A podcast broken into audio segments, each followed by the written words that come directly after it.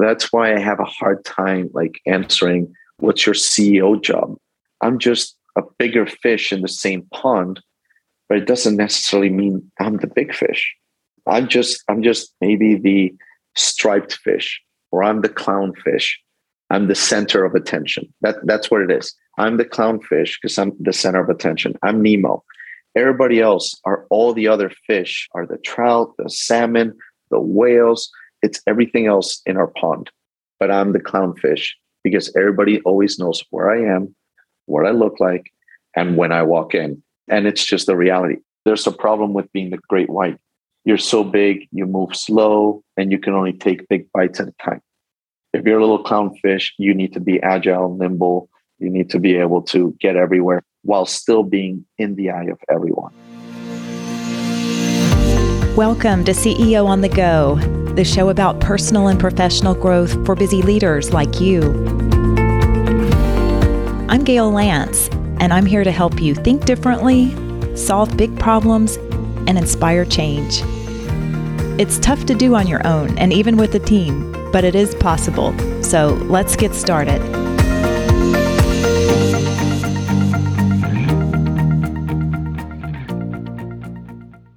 Welcome back to CEO on the Go and to this very special episode.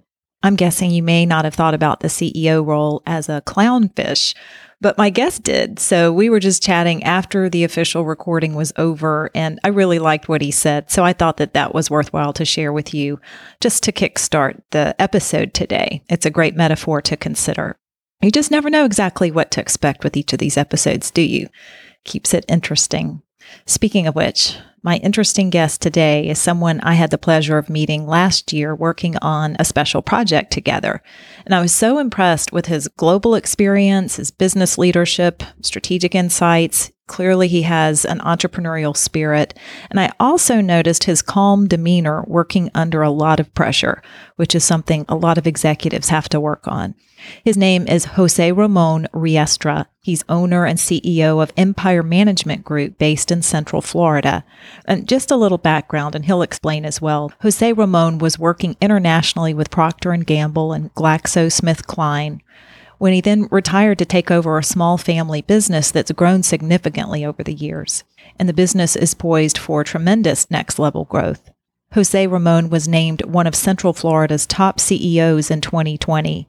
He's making an impact not just in his business, but in his industry. His work is all about building better communities. He shows strong empathy. He's a, a great listener to employees. I think he represents a new or newer, younger generation of leaders that view the world and business differently leaders who are driven to make both a business and social impact. And, and they're doing business differently compared to generations before. And, and that's a good thing you'll see that his business truly puts employees first to create better experience for customers, team members, and families. And I think you'll like hearing his perspective on a lot of issues, especially related to leadership and business growth. Enjoy my conversation with Jose Ramon Riestra.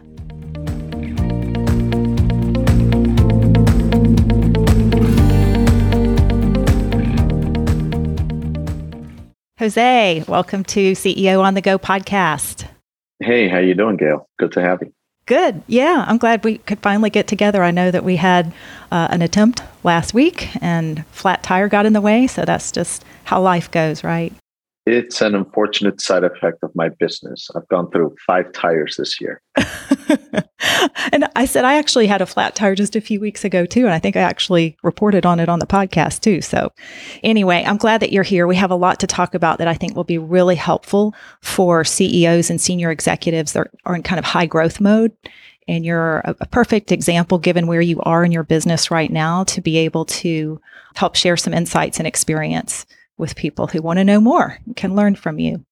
Well, thank you. I'll do my best to make sure this is productive for everyone and, and that I can give something they can use. Yeah, absolutely. So I know that you've you've grown a very successful business and you know lessons learned w- would love to hear something critical that you think really contributed to that success as well as any any big mistake or setback that's been in your way that that you've learned from as well. Well, I think it's important to give you a little insight on how I got here really quick. Um, I'm originally from Spain. I lived all over the world due to my dad's life. Ended up in Procter and Gamble after college um, for six, seven years. Then I went to GSK in Europe for another four or five years. And then after that, I ended up taking over a small family business here in Central Florida in the community management space, which is basically property management for homeowners, associations, and condos. So it's really an industry that has been forgotten. Most people don't really call their community management company unless they're upset with something. They're not ever really a company that's top of mind for the average person. Now, coming into something that was completely alien to me, the only thing I could really rely on at first was what never lies, which is the numbers. Getting into the pure fundamentals of what are the real financials of the business, not whatever anybody could tell me or somebody else's prepared financials. It allowed me to really live it for the first few months and understand the fallacies, the type of invoices, the cash flows, and so on, how to all the payroll access through it. And at the very beginning, it's really, you know, learning curve. It's like climbing Mount Everest because business doesn't stop on a day in, day out. It's been a big journey, but the big mistake would be not changing the operation to match with your systems and times. What usually happens? Let's say, even being a big company, I remember doing system implementations at Procter and Gamble. But the biggest problem that happens is that everybody working with the new systems try to make new systems work to the way they want it to work, the way they were taught to do it before. That creates a massive gap because it creates the ability for manual processes outside where automation should reside the more cooks in the kitchen, the more salt on the plate. It's the same thing. I was going to say that's um, so common to see, and how it, it just exemplifies how people tend to to grasp onto what they've already known or done. And in today's environment, it's so much more important to look to the future and be open to trying new things, new ways, and looking at where where things are trending. So um, I think that that's great advice. I was curious to know, since I know that you and I had talked about the expansion that's uh, on, on the horizon for you, what are you most excited about now when you look into the future for your business? Any particular growth opportunity? I'm super excited over the fact that due to the growth that we're having, certainly here in Florida, um, I'm going to get to get to know new areas of the state and places that I would have never even driven through.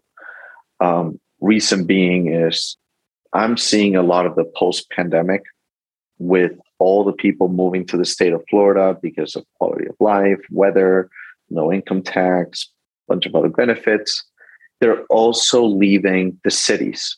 So some of the developers that I work with are starting to build large, fantastic, beautiful properties, fully amenitized out in what one would consider the middle of nowhere. But it also brings new opportunities in being able to bring what people would consider a quality of service you can get only in close knit urban areas where you require these things. Figuring out, thanks to technology, how we can offer it out in these areas uh, where we might not have an immediate presence in at the time. It's definitely a challenge and one that I'm really relishing because I'm very excited because it means that we finally reached that next level that I want to be able to reach, where I'm more actively managing a business than being a part of the business. And that's the moment that I'm actually doing what I will excel at, which is running it all and, and taking us to another level. I'm so glad that you brought that up because that was leading to one of my other questions and also kind of dovetailing on a topic that came up with uh, my last guest that I had interviewed, Martin Drake. We were talking about how when CEOs are kind of at this point where they're really stepping into a new threshold of growth in their business, it requires kind of this mental leap being able to really step into their role differently. And one of the points that he made is no one really writes your job description. So you kind of have to carve it out on your own, right? And and be realistic about what needs to change. So why do you say that you're stepping into, you know, what what is your strength now that given this this opportunity that you have? What do you expect to be different? I really believe part of that expose, expose if you want to call it, is being honest enough that I don't know everything. I know what I'm good at, and I know that I can probably go out and maybe find one or two people in the industry that I could find that can help me fill that expertise gap, which means it allows me to have better delegation and better trust that the advice that I'm getting on decisions are is what I need to do, uh, rather than half doing it or half deciding it because what I don't know means potential liability. And in doing so, I have to be more of an exploratory executor. I can't be, whether I like it or not, bogged down on little items or overwhelmed by little things when I'm trying to focus on the big picture. Um, a lot of people say that CEO is supposed to be the safeguard of the vision of the company. We are the ones who have to set the tone and the direction. And everything trickles down from the top. Because, like they used to say, the buck stops at us. Nobody else can make the decision that nobody else can take but us. It's a difficult position to be in because our roles are extremely fluid. I've done everything from take out the trash in the office or picking out trash in the community to ordering supplies to making big decisions on completely redesigning organizations, which has direct impact on people's lives. So I've tried to consider myself what everybody calls the CEO, but we all know that if I'm all day in meetings, there's a lot of things that are not being decided. So I really think the concept of the CEO no longer exists the way it used to.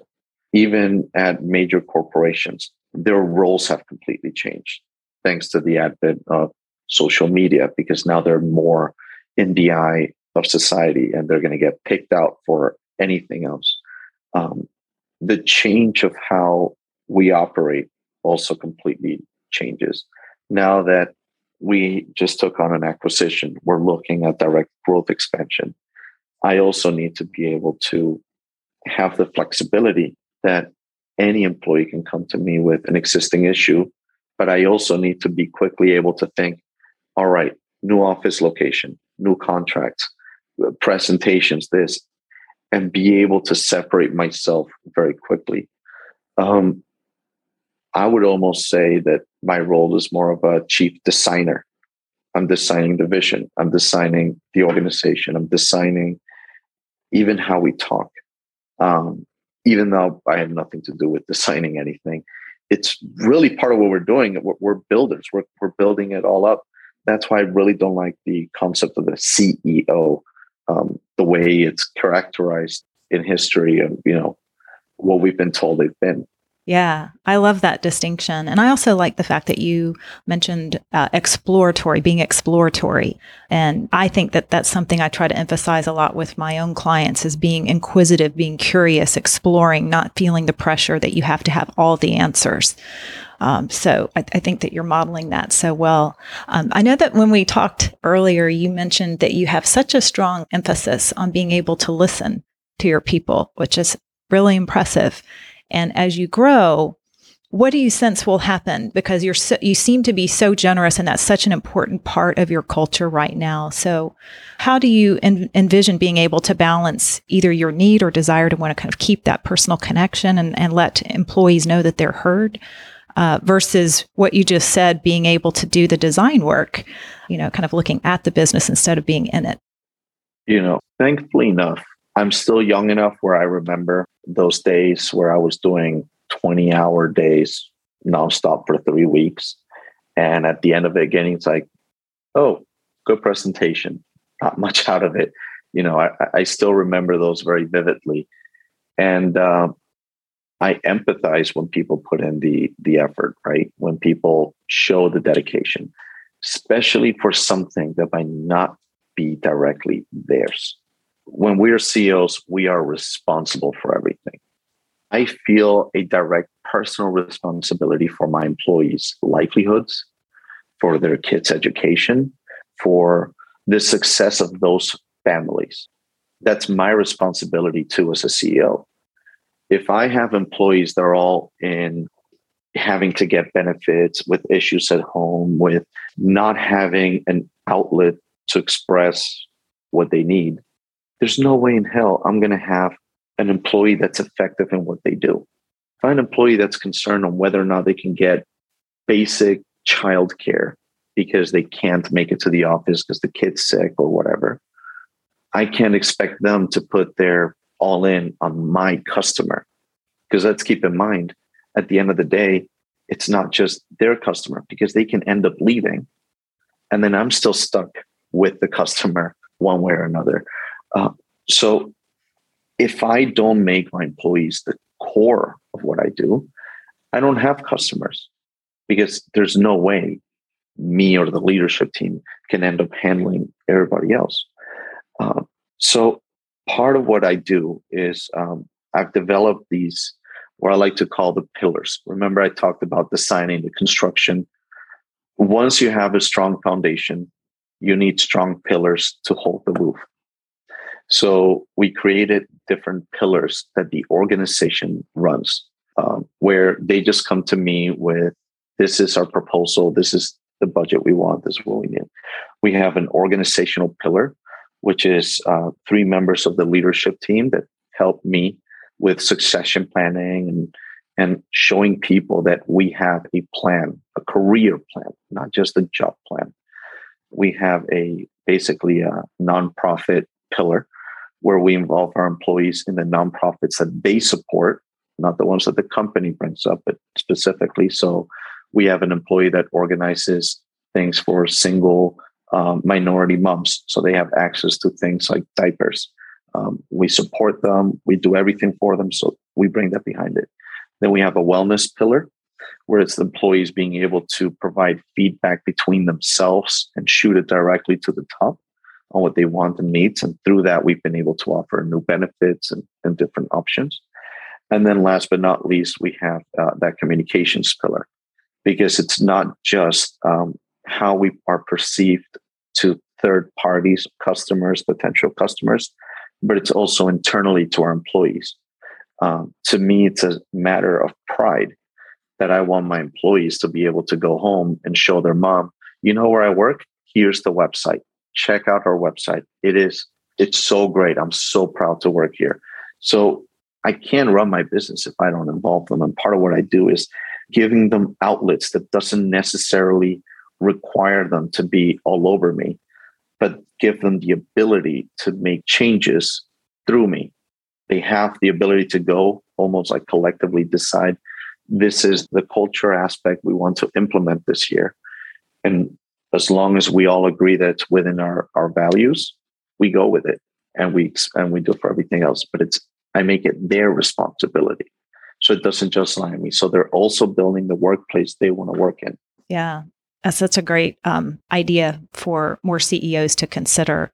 Um, I know some are not there yet, uh, still trying to kind of impose what they think that the company, uh, what the company cares about. But there's there's mutual interest there, or desires that both the the employer and the employee would have. And if you can arrive at both then that's ideal. Um, you mentioned those pillars. Are those uh, pillars or values something that you expect to stay in place as you grow and expand? How often do you look at them or, or reevaluate them? You know uh, those who studied us history would recognize some documents from the time in the early in the founding of the USA that said that the original plan was that the Constitution would be revised every so often with the times to match its people. And uh, I see it the same way. Um, when we have the need for another pillar to support the roof, when we have a need to that one no longer makes sense, needs to merge with another, that's what we're going to do. Uh, it should be a fluid thing. At the end of the day, what should be solid is the foundation pillars can always be moved around the property as long as it supports the roof. Yeah. that makes sense. And you're also reinforcing yet another point um, in a previous podcast about strategy and the importance of having that be fluid and looking that more frequently and not setting into place, you know, a five year stagnant plan because things are moving too quickly, even though that's a lot of what the traditional thinking was when it comes to strategy development. So yeah, sounds like you, you have got a lot of moving pieces that you're you're handling well and preparing for the next leap. Is there anything else that you're you're thinking about that would be different compared to what you're used to as as you're preparing for this this next level growth and expanding your impact? Anything we haven't touched on that you think would be important just to to note? To me, the most important aspect with the organization is trust. You know, We've gone from 14 to 72 employees in the last six years. And I can't do that without being able to trust basically everybody who works for me. Everybody who's out there hustling, getting the work done, and so on. They know that when they're doing that, they're representing the company, and thus they're representing me and everybody else in the company as well. Um, one person making a bad impression has an impression on all of us. And as you well will know, it takes a lifetime to create a reputation and one second to throw it all away.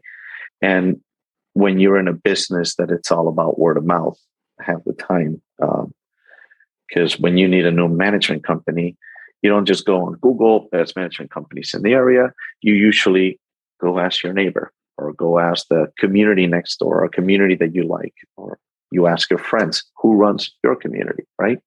So i have to develop that trust with with all my employees. What is your secret to that? People want to know. Because like, i think a lot of ceos struggle with that. We all struggle with it because we've all been burned. We all try to be good people. At least i i trust most of us are uh, try to be good people. And in trying to be decent we're going to get burnt a lot. The problem is when people let that change who they are. Uh, in our aspect, have we helped employees out with buying a car or buying a home or renting or childcare or whatever it is they needed, extra time, doesn't matter. And then turn around and literally slap in your face, walk off, no notice, or whichever after years? It happens. It happens. But if I let it change how I trust the people who have proven they deserve my trust, just because I'm bitter or burnt over a recent experience, it changes then foundationally even our values as a company. If part of my values are transparency and honesty, not only should I expect it from those who work for me, but they should expect it from me as well if we're in trouble or if there's a contract in trouble or whichever, they're going to know about it. And usually when they hear that, they hustle even harder. When we tell them about the growth and so on, they go at it without even asking. I've tried to show them over the years that we're vested in them as much as they are vested in us. One thing is additional benefits or whichever. But something I also learned in my corporate career that is hard to come by is the honesty of having somebody's back, but actually truly having it. A lot of people say they do, but when as hit the fan, as you know, with the pandemic and everything going on, whichever, that was the moment for many of us to stand up and say, I got you. Yeah. I know you didn't even lose employees then. You said you held on to them, right? Yeah. We had no idea what to do. They didn't train us in business school to, well, in a pandemic, this is what you need to do in case one of your employees gets sick and almost dies, but you don't know at what point you should hire in detriment of the organization. They didn't teach us to deal with the ethical conundrums and the impact of business stopping overnight. Um, I told them, my guys, I have no idea what's going on. I have no idea how this is going to play out. We're going to do our best we're gonna we told them we're gonna invest in technology so you can work from home full time if you need to permanently we're gonna do what we need to so that i don't have to stop paying you and you don't have to look for a job elsewhere in this time I will say some of the federal programs were absolutely incredibly well timed and, and perfect at the time for some companies. For us, one of them worked fantastically well and it got us those three, four months of very, very difficult times in the beginning. Any employee who was there then is here now. And I know if I turned off my phone for a week, if I really needed to just turn off my phone for a week and disappeared, I would come back and everything would be fine because I know they got me too. So, and it goes more about just, hey, if you're sick, stay home. I've been to funerals these last few years. I've been to birthdays. I've been to hospitals. It's been a very difficult year for anybody in any leadership position, especially those who who have these sort of relationship with their employees. If I remember when we were 14 people, I knew I started with the trust of three or four because I also had to show people that they could trust me. And that, but the most important thing to generate that trust is actually do what you say. If you tell them, I'm going to call you later today, they're expecting that call. Everybody, no matter the level, is nervous to talk to the CEO. It's a big deal, no matter the size of the company that employee is expecting it. They try to respect our time. We also need to respect theirs. And it's really doing it. If I told them, I'm there at your meeting, it doesn't matter, whatever it is, I'll handle it. If I've had to literally, we had a board meeting once where one of the board members just started calling one of my directors a liar to her face uh, and like all these things, just horrible. I just politely told them, hey, you can go find somebody else that you feel more in tune with. It didn't really sink until the end of the meeting that they realized what happened. Um, but I know I'm never going to lose that employee because in her time of need, I said, you are more important to me than one customer. I don't care what that customer pays if I can't have you. And and that's very important going into basically the modern work era where people want to feel they work in a place with meaning, but also a place that supports them. But you know, now we get to fill so many more checklist of things that people also want because it's also their well-being, their emotional, their health, aside from just being able to have a good job that pays well. Um, so we're trying. I'm not saying we're perfect, but we're really trying to to provide more around this. Yeah, just the intention that you have, the example that you're sharing about that level of commitment that you have to the employees is so wonderful to hear. And I know that a lot of other CEOs and senior executives really do want to, to make employees more front and center. So I know as we're wrapping up, I was just curious to know if there's anything we haven't touched on or any piece of you know, final advice or encouragement that you might have for other CEOs out there who are thinking, I'm at this juncture too, or I want to get to that point in fast growth where I'm really ready for the next level.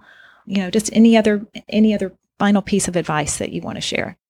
Yes. Um, I think something I've realized now after a few years as well and running big teams and so on, there is a point where you're no longer in the business, but you have to run the business. It dawned on me probably four years in, so about two years ago, that I had already been in the trenches enough that while I know what going and dealing with specific homeowner in this community is with, that if I involve myself to the point of every micro issue going on and I don't trust my team to handle it, that I'm not running a business. It creates stagnation because I am more worried about every little tiny drama, tiny this, tiny whichever that can, believe it or not, will overtake our days. Mm-hmm. You become the bottleneck for everybody. Exactly. Because then everybody wants you, but you're dealing with, oh my God, Sally sent me an email and I didn't like the tone of it. Pick up the phone and call her, resolve it. Let's all be adults here. Let's let's handle this. Instead of, you know what? let's go have this meeting with uh, this big potential customer and let's prep this and have the strategy meeting of where six months, one year, two years, five years, and where you and the organization want to be by then. I set goals and then I review it with them uh, over what we all consider realistic.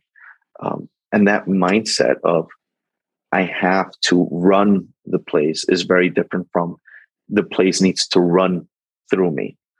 And uh, it was a challenge at first, but like I was mentioning before, trusting the team has allowed me to be able to do so because now I have people that I know I hope to retire them one day. That is extremely critical.